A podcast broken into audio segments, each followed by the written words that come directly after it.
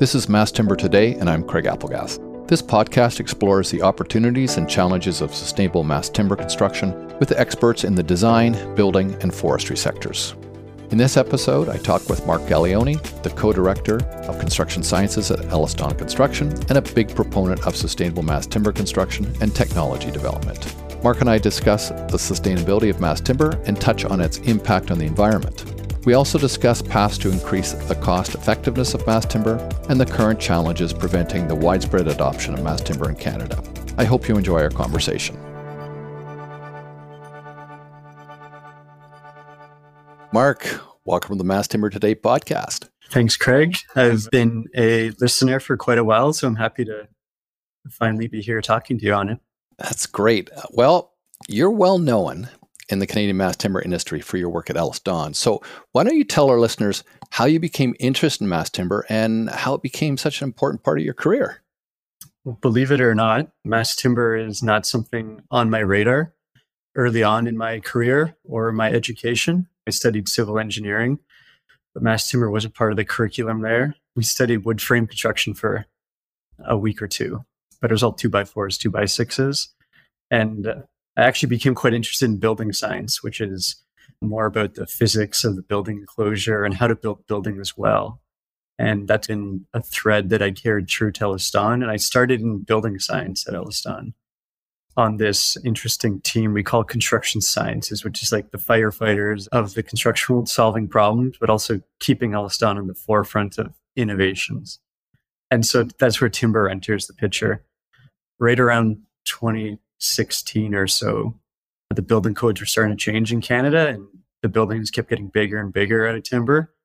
And that's when our executives came knocking on the door of construction sciences and said, Hey, we're hearing a lot about this timber stuff. We don't know much about it. Can you guys go figure it out?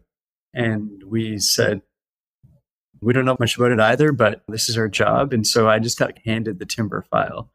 And it's been my role, and I've been given that flexibility to just start digging and just start making EllisDon leaders. I've been committed to learning and executing timber for the last seven or so years ever since. And so, really, timber did come knocking at my door, and there was some luck in there that it arrived. And you know this, but for the listeners, I've just been executing this alongside my friend Vince Davenport right from the beginning at EllisDon. So I, I've worked with you on projects, and this isn't just a job that came knocking on the door. I, I sense real passion. What do you find so compelling about mass timber? What is it that gets you uh, rocking on this stuff? Yeah, definitely the passion exists now. Now, once it came to me, and from a personal standpoint, there's this kind of connection to the wood that you feel.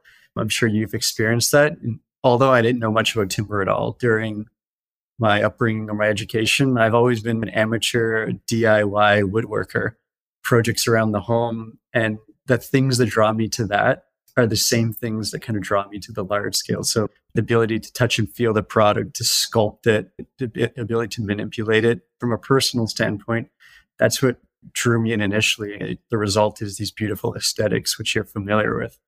And professionally, when it first presented itself, it was just an area of like tremendous growth for myself. I didn't know much about this. And this was like it opened a lot of doors for me to just learn. That's really what i love doing is just figuring things out. And it carried that appeal. And then that interest really got solidified and like the passion that's fueled a lot of the growth over the years has been the future promise that timber holds. The ability for it to play a role in addressing some of the big problems that our planet faces. And that's where I can see myself deriving some of the passion we have to like figure out the details, get it into projects, execute it really well, and just really place ourselves as leaders nationally and hopefully beyond at some point. And what are you and Vince and the team doing now? What kind of projects are you currently working on with respect to mass timber? Yeah, I think I mentioned that I've been doing it for now seven years or so, and there's been a really distinct change in that work over those seven years. I think initially for the first couple years, like I said, this file was dropped on us and we were just fully in learning mode. We were picking up the phone, we were talking to people. Certainly, Woodworks was one of our first calls, and we were just traveling the country, going supplier to supplier, and really just trying to educate ourselves on what this industry is all about who were the players and who had different expertise. So the first focus was on education, and then the focus shifted slowly over time to pursuit mode. We thought we had a baseline of knowledge. We thought we could really understand how to execute these things successfully. And so we tried to leverage that learning piece into real life projects. And we had our fair share of failures in that pursuit. We've had our now fair share of successes. We've eventually managed to secure quite a few large mass timber projects across the country, notably Centennial College, um, A block expansion here in Toronto, as well as T3 Sterling Road, Humber College. These are like big institutional and commercial developments, which really shifted again our focus from pursuit into now execution, full scale execution at the biggest scale our country has. And we've been focusing on learning the ins and outs and the little details that end up mattering both in the design and as a uh, as a contractor, the things that impact our schedule, our sequence, our budgets, all of these little details. We're trying to aggregate the knowledge into one spot within our team. And so the execution stage has been a lot of fun. We've been working alongside some great teams, some great partners. And one of the things that I get really excited about is the next stage that we're seeing. So we're we're deep in execution all over the place now on many jobs and at the same time we pull our heads up once in a while and look to where is this industry going and what can we do to play a role in that. So where the forward looking phase is where we're transitioning into now. We'll still execute forever but we want to be able to actually push the industry forward. And given that EllisDon has a scale and a reputation, we think we can be a, a market, definitely a market signal, but also individuals to like research and develop and push different types of products and different types of ideas around the country in an effort to make timber buildings as efficient as possible and scale up the piece of the market that we reside in right now. So that's been the trajectory we've had over these seven years. And as you can see, the work's changed quite a bit over the same time. In, in, terms of new projects, I know you had been talking to me previously about the modular mass timber volumetric modular. What's happening with that? Is that something that you guys are still pursuing? What where's that going? It's an interesting one to keep track of. EllisDon's has a modular division. We have we've delivered a number of modular jobs to date, and out of our facility in Stoney Creek, and the technology we've been using has been primarily steel based steel chassis and used for long-term care homes, student residences, things of that nature. And research and development initiative started about a year ago where we said we looked hard at the uh, steel system and we did a carbon analysis of it and we thought we can probably do better on the carbon front than this and there's also some interesting challenges with the steel system that we could capitalize on with a different offering. And so we've spent the better part of a year designing a new system, constructing new mockups, and it's currently like an R&D process. And the future of that is up for discussion internally right now. We're uh, trying to understand modular's place in the market. It's a challenging business model to run, and it's a it's a we took on mass timber modular as like a research and development project and it's a technology we think we've secured, but within the whole ecosystem of modular. And so we're trying to figure out how, what role modular is going to play in the industry in the future. And as modular grows and grows in the industry, we hope to see mass timber as part of that offering because it's uh, it answers it offers a number of interesting benefits fabrication wise as well as carbon and aesthetics. Yeah, I, I think uh, mass timber volumetric is very innovative. What other innovations are you seeing in the mass timber industry that you think are going places or that you are really focused on or interested in? One of the first things that struck me with mass timber is that the timber itself is an innovation. What's different from timber than other building materials like concrete or steel is that those have been around for quite a while and there's very incremental improvements in their adoption and in their performance.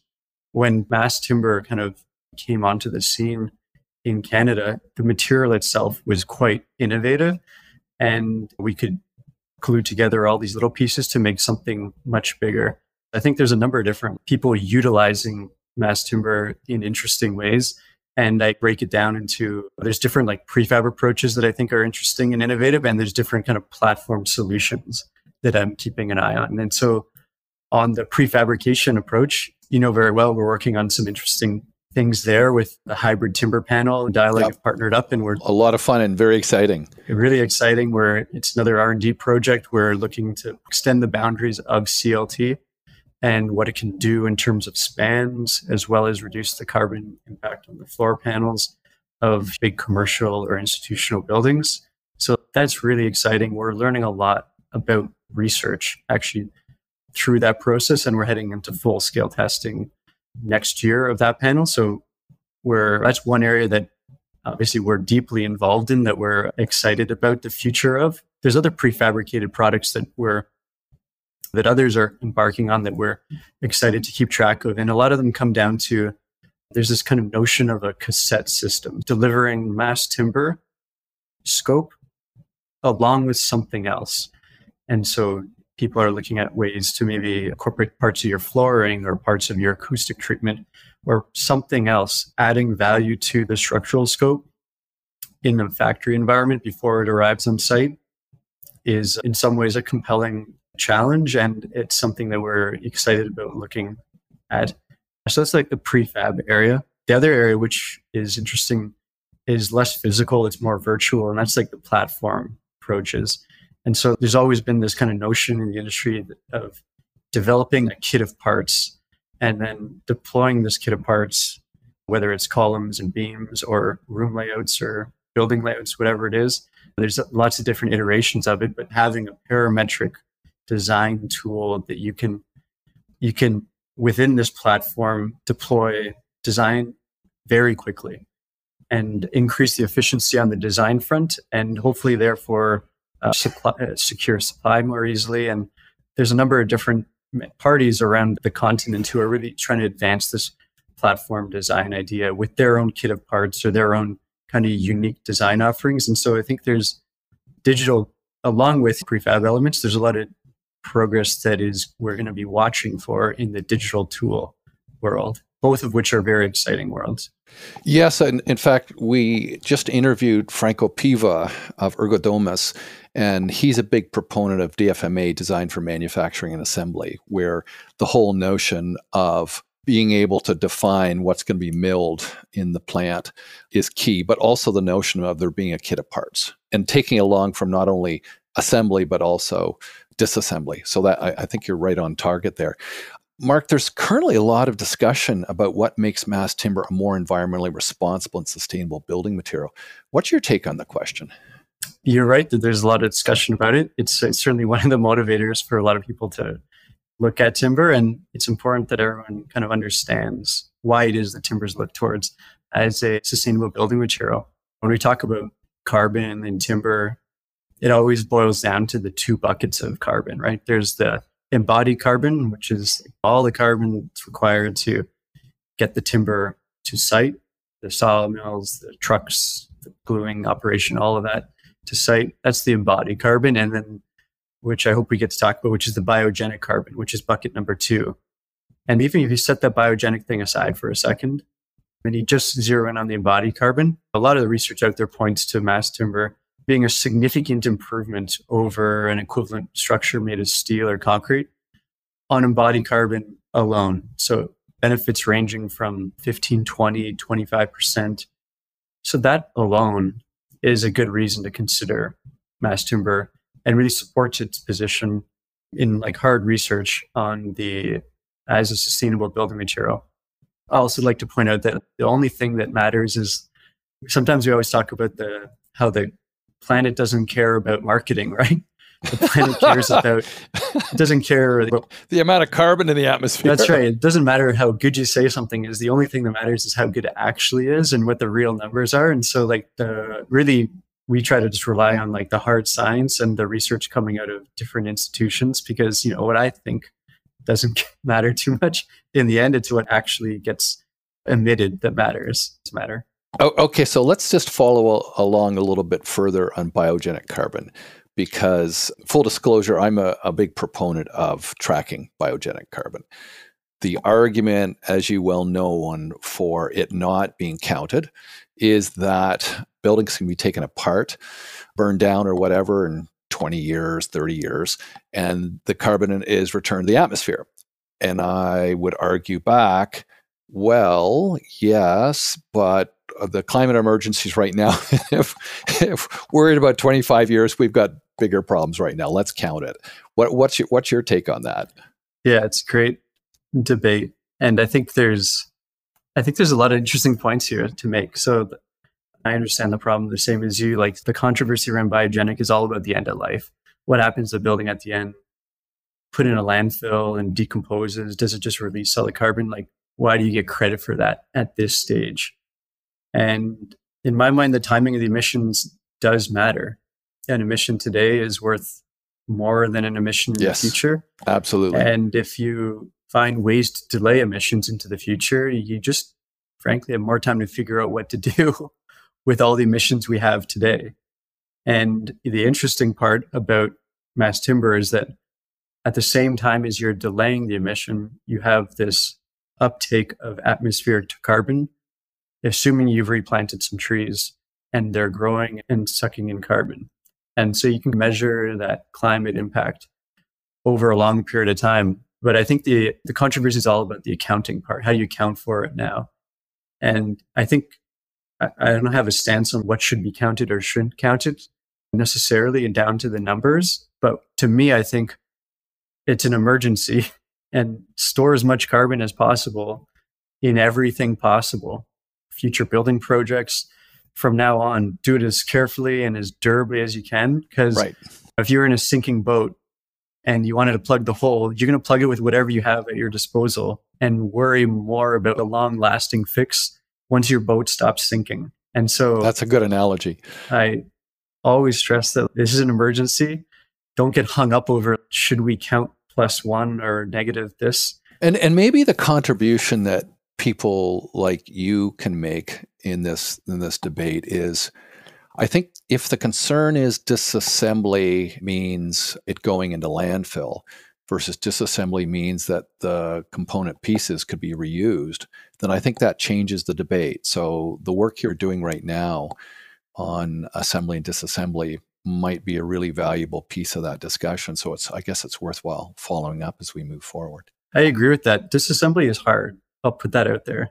It's a really difficult thing to do, and there's not much good, ex- many good examples of it being done to date.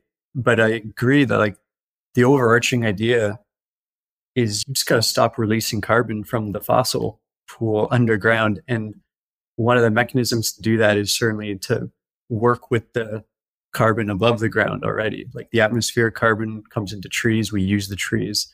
Let's try to keep that above ground if we can by either reuse or different technologies of disposal. But I think the important point is that we're not introducing more carbon from the underground fossil pool into the atmospheric carbon cycle. That's where the balance always lies. Yeah, and I want to pick up on your comment about disassembly as a problem or, or, or challenge. And I think it's worth talking a bit about. I know that right now, a lot of techniques for making connections in mass timber members between glue glulam and CLT and CLT is with screws. And the screws can be put in, but typically they break if you're taking them out. At least that's what I've heard. And so maybe we should be looking at connections that really are easy to take apart like bolts and plates. They're they're clunkier and they're a little bit more expensive, but they do allow you to have disassembly take place. And maybe that's something that when we're talking to our clients and we're looking for cost effective, so we say yes, but disassembly is key. Uh, what what are your thoughts on that? a lot of the design constraints today work against the disassembly notion. We want everything to be fire rated. So everything gets covered up in very intentionally. Either it gets buried in concrete or covered in wood, and everything gets concealed behind other things, which makes it a bit tougher to access for disassembly. There's a lot of parts that we design into our buildings that make it difficult off the start to take them apart. So I think we have to rethink a number of the approaches because it's not just the structure, it's everything around the structure that makes it hard. Our wiring goes everywhere all the time and our pipes do the same. And so you'd have to disassemble piece by piece, which would be a quite a Yeah. The way buildings are built today would be a bit of a difficult proposition, but maybe there's opportunities to rethink how some of these things go together. What disassembly looks like. It, like like Yeah. look at end result. How do you get the most reusable components out of a building? Not perfect, but what what's the best? That's that's actually a really cool prototype type project. We should talk about that sometime. That's interesting. I'm sure it's been done. yeah. And we should probably look around, maybe Europe or something. It's certainly on my radar as something that's important in the future because the whole biogenic carbon issue is, I think, really uh, an important and challenging one. And, and we have to have some real answers. Hey, and people are going to look at you, Mark. You're the building scientist. You and Vince. this is something you guys should be out there. Yeah, on. That's right. The flip side of that is make a building you don't need to take apart, right? That can just last for significantly longer period of time. You know what? That's a really good point because one of the challenges we have now is buildings are so function specific. And so you'll get a residential building with floor to floors that you can't use for anything else, as opposed to like a warehouse type taller floor to floor, meaning you can stick anything in. That's another thing worth talking about. Hey, speaking about that, what about cost? There's lots of conversation about the cost effectiveness of mass timber. Clients are always saying to me, Yeah, but is it going to be cost effective for what we're doing? What needs to be done to make it the most cost effective option? Yeah, you're right. We do get the cost question quite a bit. And it I like it because it's very like context specific. So like a contractor has a very different lens on costs than say a timber supplier. And we also have a different lens on cost than the developer themselves. And so I think it's like really important to look at what lens actually you're looking through and who's actually giving you the information. So as a contractor, when we think about the cost of a timber building, it's about the entire project. We the information we collect is based on you getting a building at the end of the day and everything in it, all scope groups, uh, all the hard costs. And looking through that lens, we've been tracking total project costs of timber for the last, we probably started this four or five years ago. And five years ago, the premium that we were seeing across Canada for a, mass timber, call it a, an office building, would be quite high. It'd be 20, 25% premium. And When you when you started, When we started. Yes. Yeah. Four or five years ago. And then a couple years ago, it would be maybe 10, 15% premium. And then more recently, we're getting down into the single digit percent premium. And so when you look at it in isolation, you'd say this is a cost premium, a hard cost premium. When you look at it over time, we're saying we're approaching cost neutral here. So it's been a declining cost premium that we've witnessed over the last number of years. And there's a number of sector factors that play into that. The timber supply chain has been maturing. Other trades, All, all the trades are becoming familiar with it, so they're not just sticking in higher prices because it's like they don't know what there's to an do. education that's been happening Yeah. nationally, both on the trade front as well as on the design front. Designs are getting better and better with timber, and they're getting more efficient structurally, as an example. And at the same time, other materials aren't getting cheaper. And so that really helps with the cost parity too. And so when we look at it, it varies a little bit market to market, but we're, we do witness a single digit cost premium around Canada still. And so you'd say, okay, why is anyone doing this? And the developer looks at this with a bit of a wider lens, right? They look at it not on the hard cost premium. They always look at it from a project return focus. The focus should always be on returns, not on the cost, not on the lease rate, on the like the overall project return, which makes it's a metric that's more transferable across different markets, different cities, different supply chains. And the commercial private sector is looking at on a more return focus. And that's why we're seeing kind of more adoption in different markets because they're seeing pockets where their returns are making more sense. And those areas are growing over time, I would say. Yeah, and it's key for listeners to understand that the um, project returns also takes into account the revenue stream into the development, which may be higher Yeah. because the market for mass timber, uh, because of its biophilic properties, is higher. So people would rather work or live in a mass timber project, so that you potentially have a higher revenue stream. So it makes the project return potentially a little higher. At least that's what I've been hearing for deve- from developers. Yeah, we hear similar things anecdotally through our clients. And, you know, what's clear is like that there maybe is some kind of advantage on the lease up velocity. So how fast people lease this space because you know the return of an empty building is zero, right? So right, right. having actual tenants fixed in. We hear again anecdotally though that that's one of the benefits that you know is driving people towards this market. What can be done to make timber a more cost-effective option? And I think a lot of that starts with setting up partnerships early on in the job. And this is like an underrated way to save money on a project. So, as we mentioned, that the level of comfort with designing, constructing mass timber building is not uniform across the country yet within the design community, the construction community, or the subcontractor community. The level of comfort with timber is not uniform. And surely over time that might smooth out. But right now there's a range of skills and a range of competencies. And so I, I'd stress the importance of try to eliminate partnering risk by engaging with a really skilled structural engineer, a really sophisticated contractor who is not going to add these a elements aren't going to be bigger than they need to be, and the contractor is not going to add this kind of like guesswork premiums or be able to educate the subcontractors that yeah. hey, you don't have to add ten percent to scope A, B, or C. It's actually easier in this way in this way, or we have demonstrated cost models for these. So I think the partnerships that you strike along the way are actually it's more of a soft skill thing, but it's the thing that enables all of the efficiencies to just flow easier.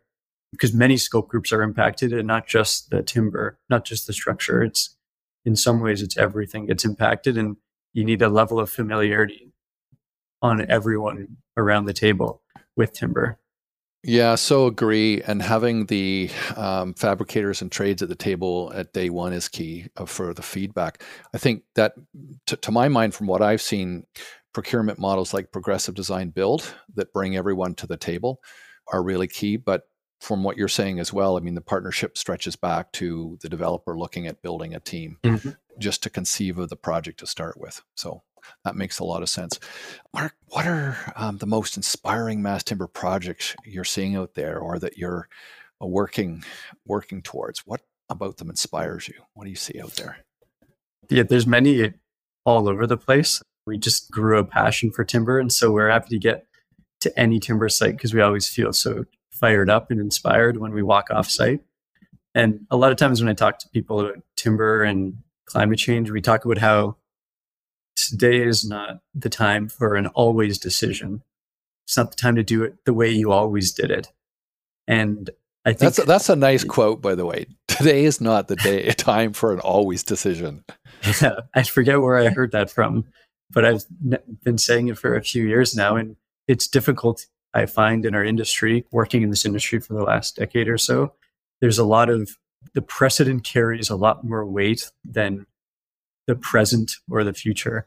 And doing things the same way for many years is something that people take a lot of pride in. And it's a way to keep making always decisions. And so the thing that actually inspires me is when you see demonstrated examples, and there's many of them now locally, where a group of people got together, whether it's clients, designers, construction companies, and they found a pathway through a complicated tree where there was a lot of friction to make that decision.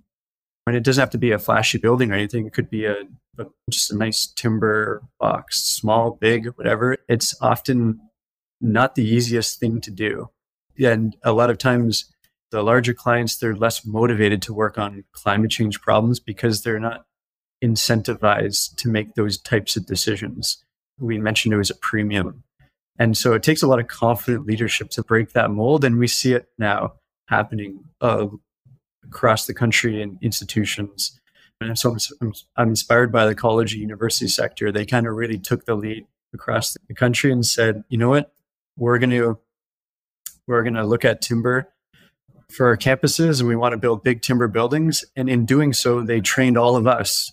They trained the construction community because we we went with them and we tried to build it. They, they really did birth the community, didn't they? I mean, all uh, uh, uh, so many different parts of it were were brought together by those projects.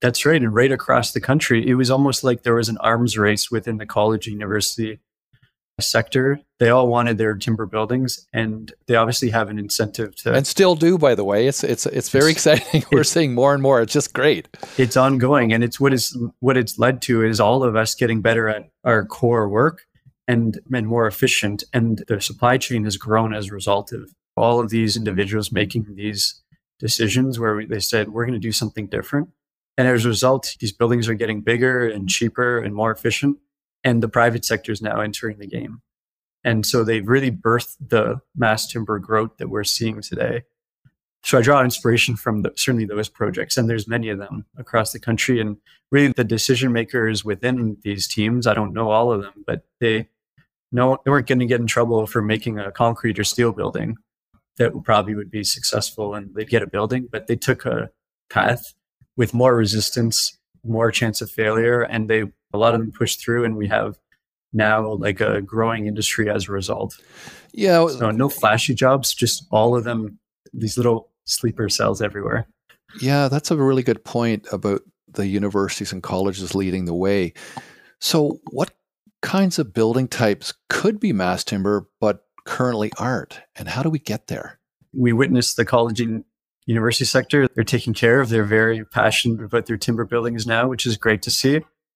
And what that led to is like an influx of uh, commercial office developers, especially the mid-rise players who I think will have a growing interest in timber over time, especially if we meet that cost neutral piece. So I hope to see more traction in the mid-rise commercial world and where eventually the later adopters of timber eventually we hope to see is like the mid-rise residential sector lean into timber in a more significant way and i think this is already happening in pockets around the country but seeing like a more widespread adoption when costs come into line and things like that would be interesting. I think the challenge with residential and the reason why they've been kind of taking a stance of waiting and seeing is that the incentives in certainly the condo development world are set up to maximize the return.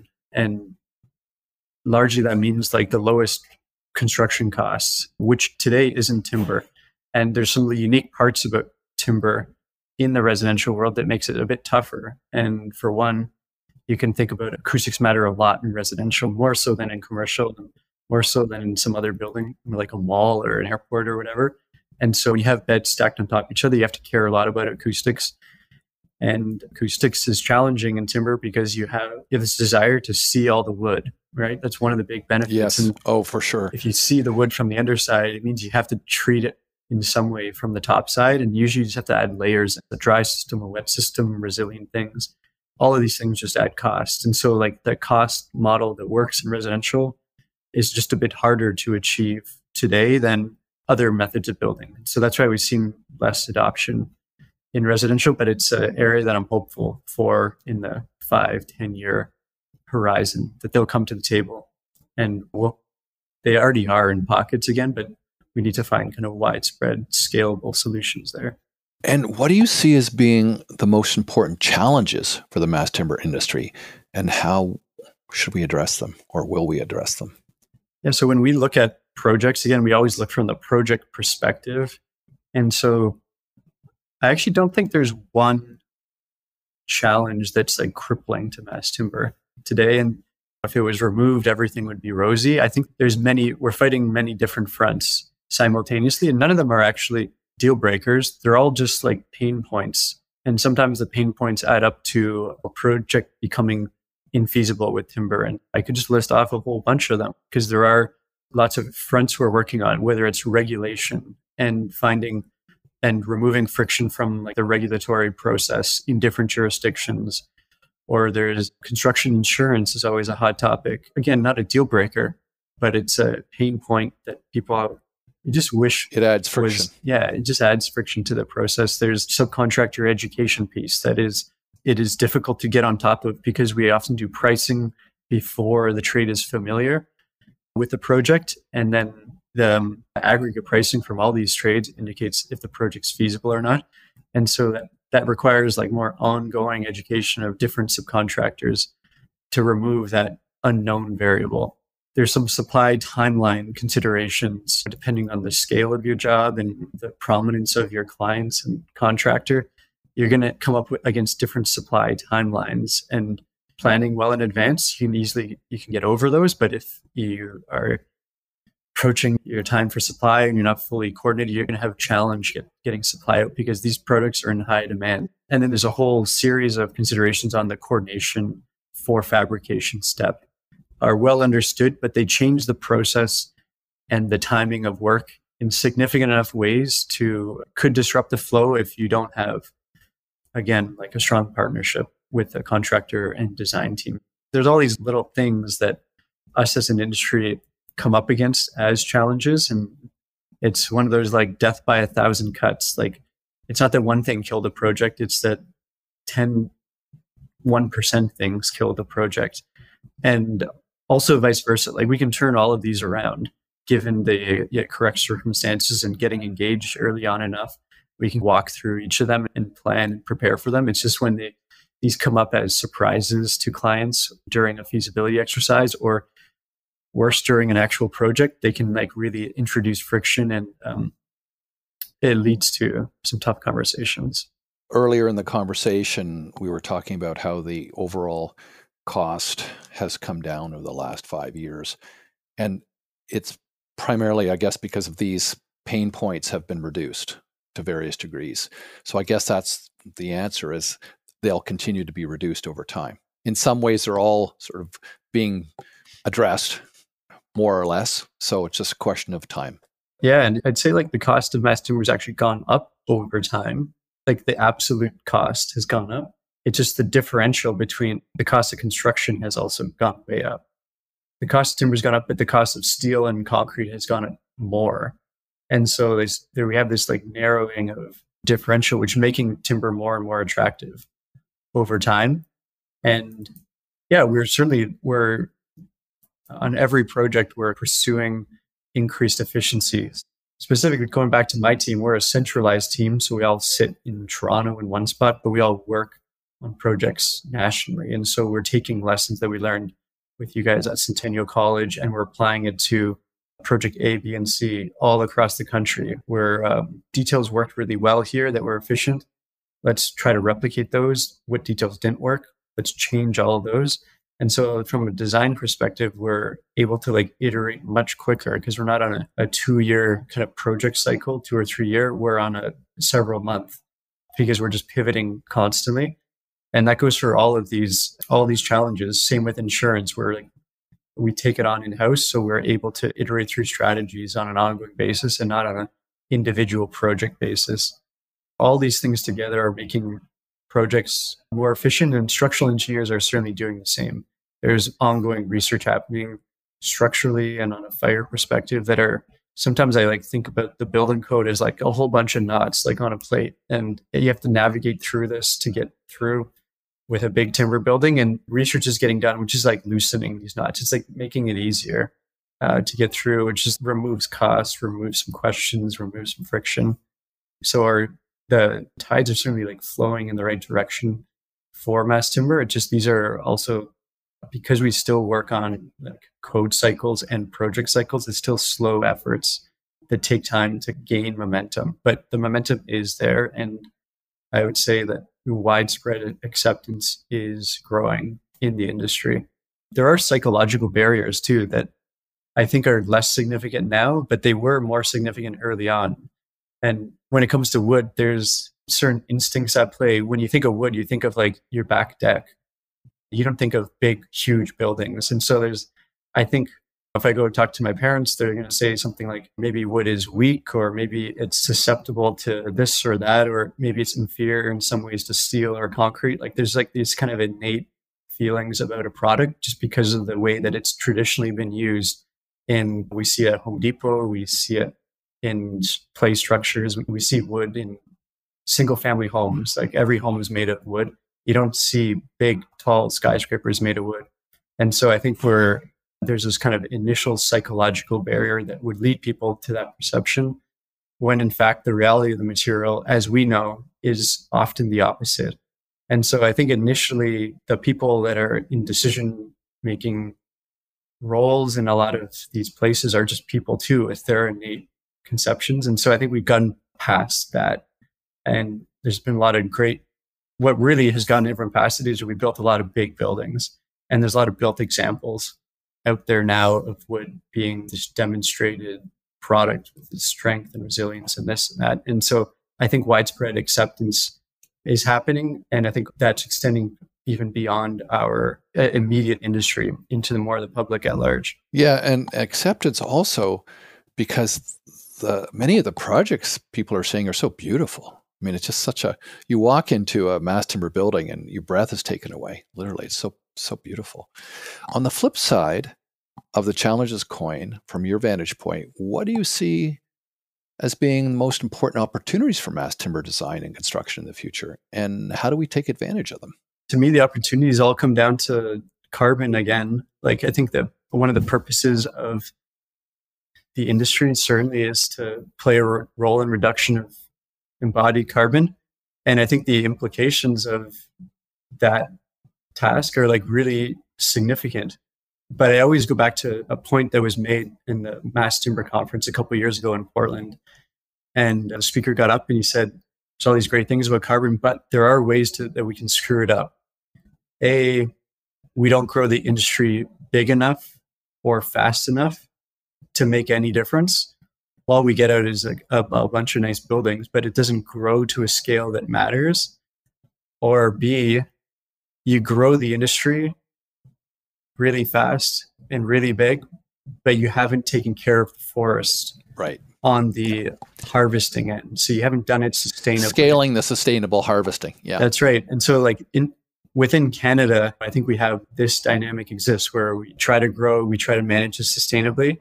Again, the planet doesn't care. The planet's like a there's like this global factor, which is say we grow this industry so big that it pushes some of the buyers of wood that are buying today from Canadian sources to Canadian sustainable sources, pushes them out of the market and maybe they go buy from other places in the world where they aren't doing things sustainably. And so the market for wood has grown, but it hasn't done so. It's pushing, it's converting buyers to different markets where there could it could drive this carbon negative outcome. And so holding this kind of global perspective, I think is important and difficult to keep track of. And jurisdiction that does harvesting has this independent responsibility to make sure that we don't fall into these traps. So it's a big opportunity, I think, that exists, but the scale comes with some responsibility that is tough to keep in check. Mark, that's a really profound way of looking at it, and and it's a it's a nice place to to conclude and and to wrap up our conversation, I'd like you to tell listeners what are the three articles or websites or books related to mass timber that you would recommend them looking at and why? Yeah, we are hungry for knowledge around here all the time. And so we're always digesting and chewing through what we can get our hands on. I'd say that FP Innovations does a great job with producing resources that are in depth. We're one of the big focuses if you're if you're past kind of the 101s of what the different products are, if you want to just understand what the, all the considerations, the ins and outs are on design, construction, fire, acoustics, FP Innovations are like the leaders in this space because, and they publish something called the CLT handbook that is free, publicly available. You can Google it. And it's just a really in-depth, multidisciplinary, peer-reviewed to learn about CLT construction. It's a really good baseline for anyone like who's hungry for a lot of knowledge. And if you prefer a video format, I would say the second resource and something I turn to to learn and stay up to date with what's going on out in the construction industry is a gentleman named Ricky McLain of American Woodworks. He's one of the strongest advocates in North America for timber, but he really yeah he's uh, um, always a speaker down at Mass Timber Conference, isn't he? Yeah, he's and he's in fact great. he's one of the the hosts, isn't he? He probably is. He's all over yeah. the place. And but the thing we like about him is that he's he goes way past all kind of the marketing fluff. He just gets really deep into the topics, way beyond the surface, and he runs a series called Timber Talks Tuesdays, where he just films quick how-to mass timber videos. You can find him on YouTube or LinkedIn, and they're just like a really good resource Yeah, we'll put we'll put a link in the show notes for him. Yeah. And then I guess the third thing I would say is not timber specific, but a general kind of con- anyone interested in construction and like the tides of the industry and how they all work together. I would recommend, and I personally enjoy reading a blog called Construction Physics by Brian Potter. And it really is very long form and it sets the stage for good ways to think about the proliferation of different trends in the construction industry and the different market factors that kind of push against each other. And he takes a really long view. He was like a former structural engineer, employee of Katerra, and now he's a think tank on construction. And so, is there a particular blog that you could give us a link to that would be a good starting point? Yeah, I can. I'll, I'll. You can send it to us, and we'll we'll we'll put it in the show notes. Yeah, definitely. There's many actually. I'll dig through and I'll find some.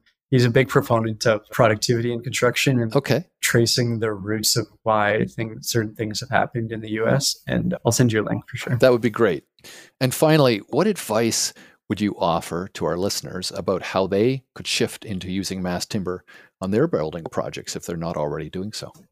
Yeah, so to have the best shot of success, you really need to leverage the industry as a whole and the strongest players in the industry and not settle for generic information. I think it's one, again, one of the characteristics of the construction industry that people feel like they need to answer questions when they get asked. But I think there's, they'll say things like X is always a faster way of doing it, or X always costs more than Y. There's these kind of generic things in the industry, but I'll say that our industry is very dynamic and is very fast paced and it changes rapidly in time as well. And so when considering something new, you have to not rely on all generic information. I would say dig really deep, question all of your ingrained assumptions that you might have. Be curious, be engaged, and let the technology and the answers rise out of the timber and let it speak for itself. And that's the philosophy we always try to like ingrain in our teams and our department here is you have to dig deep for real information and let the um, marketing stuff flow to the wayside. That's very thoughtful, Mark. Thank you. And I'm, I'm sure as a result, a number of people are going to want to reach out to you. So, can you provide the URL that people can reach EllisDon and your team through? Yeah, certainly. I'm happy if people reach out. Happy to always talk to individuals interested in timber. I think the best way to get in touch would certainly be reach out to me on LinkedIn at any point, but also I can send you EllisDon Mass Timber webpage, which kind of goes through all of our projects, our philosophy, and some of our research and development that's coming up. And it's actually brand new. So you'll have some of the first visitors. That's great. Thanks very much, Mark. That was a really good conversation today. Yeah, really appreciate the time, Craig. You've always been a strong advocate for mass timber and certainly for the work that we've been doing. And so really appreciate the opportunity to come and have a conversation with you. And I look forward to being a continued engaged listener of your podcast. Thanks very much. And like you, I'm very passionate about mass timber. Thanks.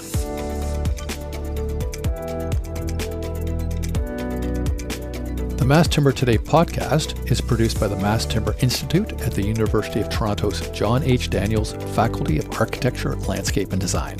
Each podcast explores the opportunities and challenges of mass timber with experts in the design, building, and forestry sectors to shed light on the future of sustainable mass timber construction.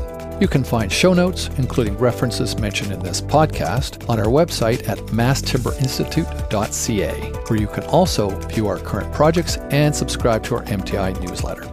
This episode was edited by Derek Welsman and produced by Sean Shukla at the Mass Timber Institute.